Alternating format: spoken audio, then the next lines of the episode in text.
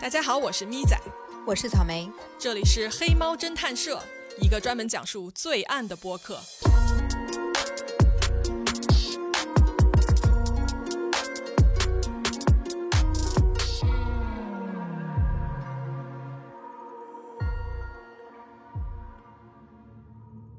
Hello，各位，Hello，我们仅有的四位粉丝。上次我们说到世田谷一家四口被杀案的这个悬案，所以今天呢，我们来继续聊一聊这个案子。我们之前说到啊，在被杀害母女的这个尸体上，发现了一些奇怪的事情，对不对？对，我们上次说到了这个凶案的一个犯案过程。这个凶手先是掐死了小儿子，然后用刀杀害了父亲，换了刀具之后，又去楼上杀害了母女两个人。凶手对母女两个人造成的伤害是非常的残忍的。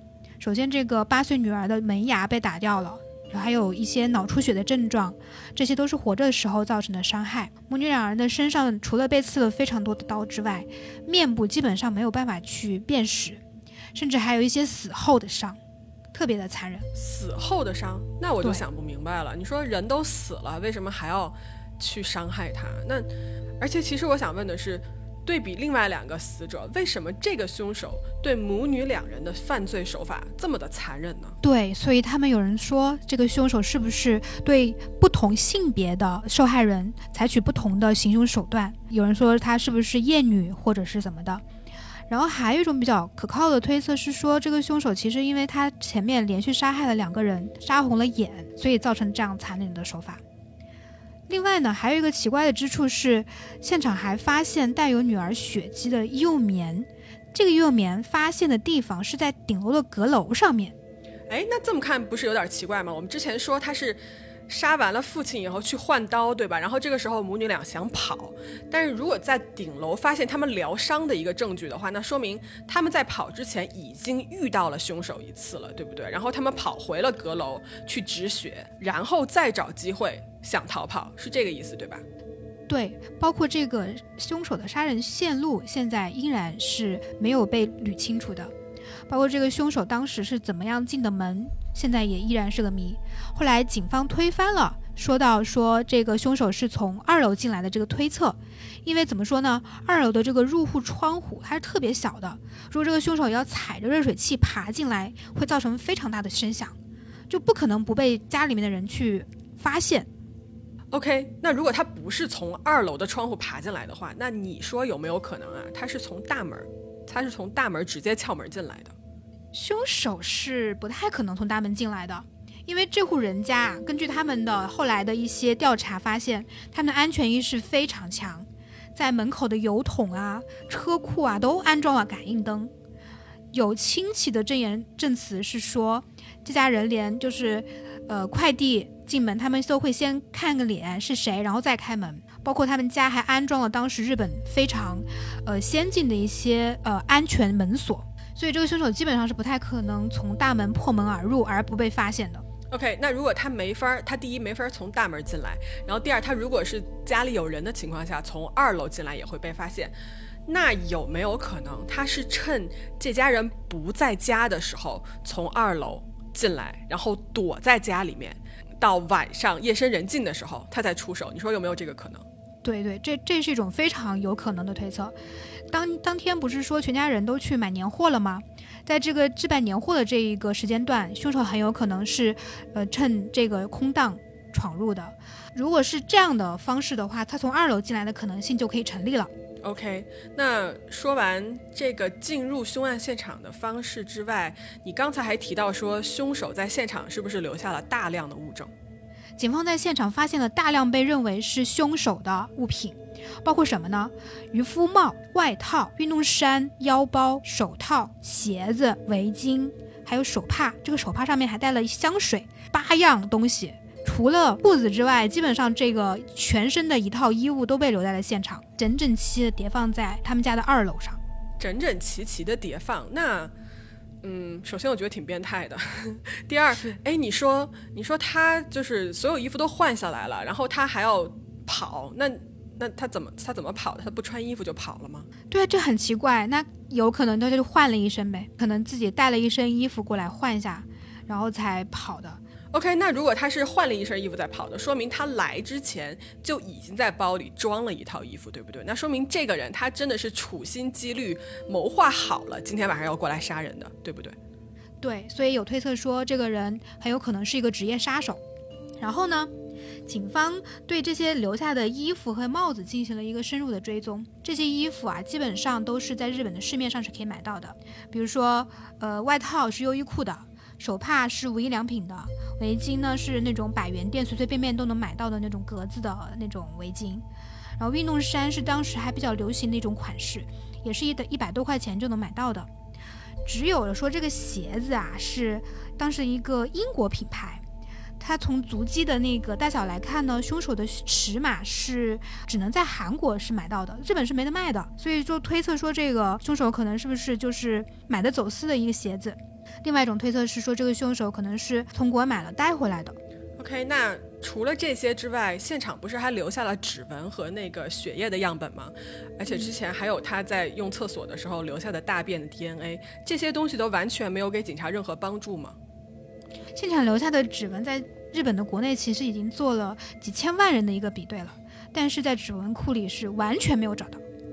OK，其实啊，就是我看这么多案子啊，里面提到说啊，警方在现场发现了什么 DNA 啊、毛发样本啊、指纹啊、鲜血样本，这一些其实看上去非常有价值的一些就是呃证据，但如果你找不到匹配的对象的话，那其实它就完全没有用，对不对？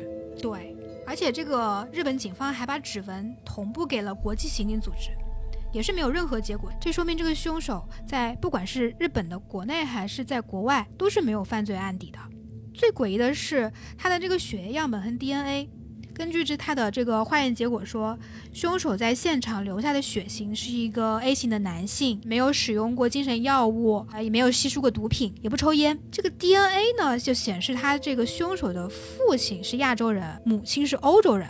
对，所以凶手他都可能不是一个完全的日本人，对不对？那其实你说民众照着这个线索是不是更好找人？因为他如果是混血的话，他会比一般的日本人更好辨认吧？那倒也没有，警方根据他部分的亚洲血统推断，他有十三分之一的可能是日本人，会有五分之一的可能是韩国人，那还有十分之一的可能是中国人。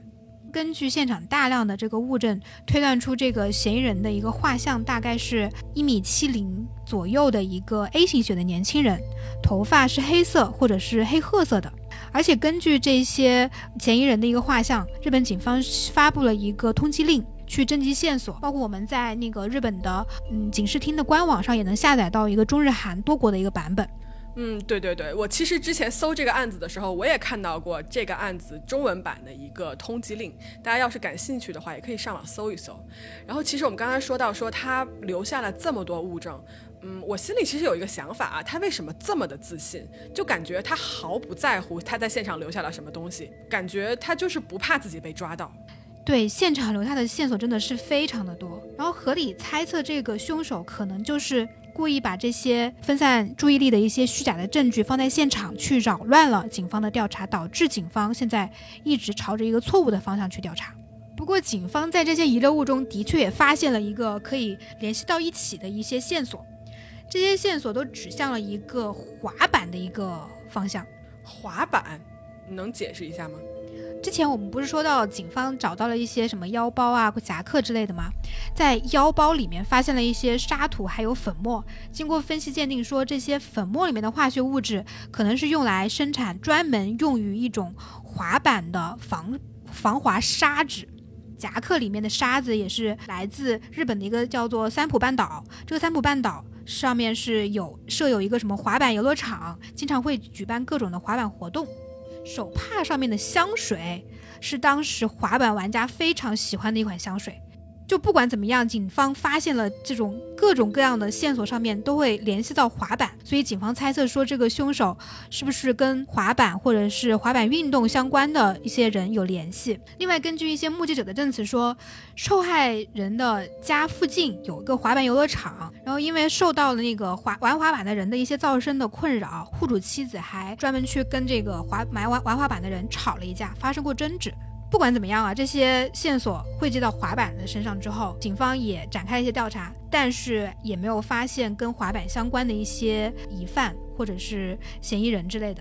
OK，所以你刚才提到说，嗯，这个户主的妻子跟这个他们家附近的这些玩滑板的人有过争执，对不对？那我们来说一下凶手的杀人动机。那如果是刚才你提到的这个争执的话，有没有可能凶手是来寻仇的？还是你觉得凶手他过来杀人，他到底是图什么？说到杀人动机的话，除了说这个滑板游乐场这一个纠纷之外，这户人家其实，呃，你看他的户主是做设计的，然后他他老婆是一个经营补习班的。从表面上来看，这两两人是，呃，跟外面应外界应该是不会有什么深仇大恨的。他们家也不是特别有钱，啊，但是传说是说，你知道日本媒体也喜欢这种各种。各种去挖人家料嘛，说他们家是有一笔拆迁款，但是呢，这个款项后来证实说是商当时是没有到账的，这个凶手也不可能是为了这个款项去杀人。关于谋财这一部分呢，有调查是说，这个户主他家里面经营的这个补习班有一笔十五万烟。十五万日元的一个收入是不不见了的，但是他的钱包啊、存折啊、包括卡片啊什么的，就是上期我们也讲到被翻的乱七八糟那些东西，其实凶手都没有没有拿走，所以你说他这个凶手是图财呢？我觉得也不太成立。OK，那如果他不是图财的话，他有没有别的一些推测？还有推测是说，呃，凶手就是一个专业的杀手，因为刚刚之前也说到，他全身都脱了，换了一套衣服。直接走人了，这个杀人的手法是比较专业的，不像是，而且也不像一个初犯。但是呢，如果说你他他是一个专业的杀手，他能干这一行吧，多多少少能留下案底吧。那他的指纹呐、血液这些也被证实是没有找到任何匹配的，这就完全找不到他的一些动机了。OK，那你说，在这么多证据的情况下，指向了各个不同的地方，然后又经过了这么多年，却一直找不到凶手，那？有没有就是最新的消息说日本警方现在是怎么来处理这个案子的呢？目前警方呢是给出了一个巨额的悬赏，嗯，我们之前也说到了，这是一个两千万日元的一个悬赏，是日本最高的一个悬赏了。然后警视厅他会派警察在案子的这个事发地的宅子附近去驻守，也会更新一些进展，会时刻的去关注这个案子的一些最新的一些动态。包括日本媒体也依然在进行着报道，嗯，但是还是不得不说，这个案子现在，呃，时隔二十一年了，仍然是一个未解之谜。感谢你的收听，我们下期接着说故事。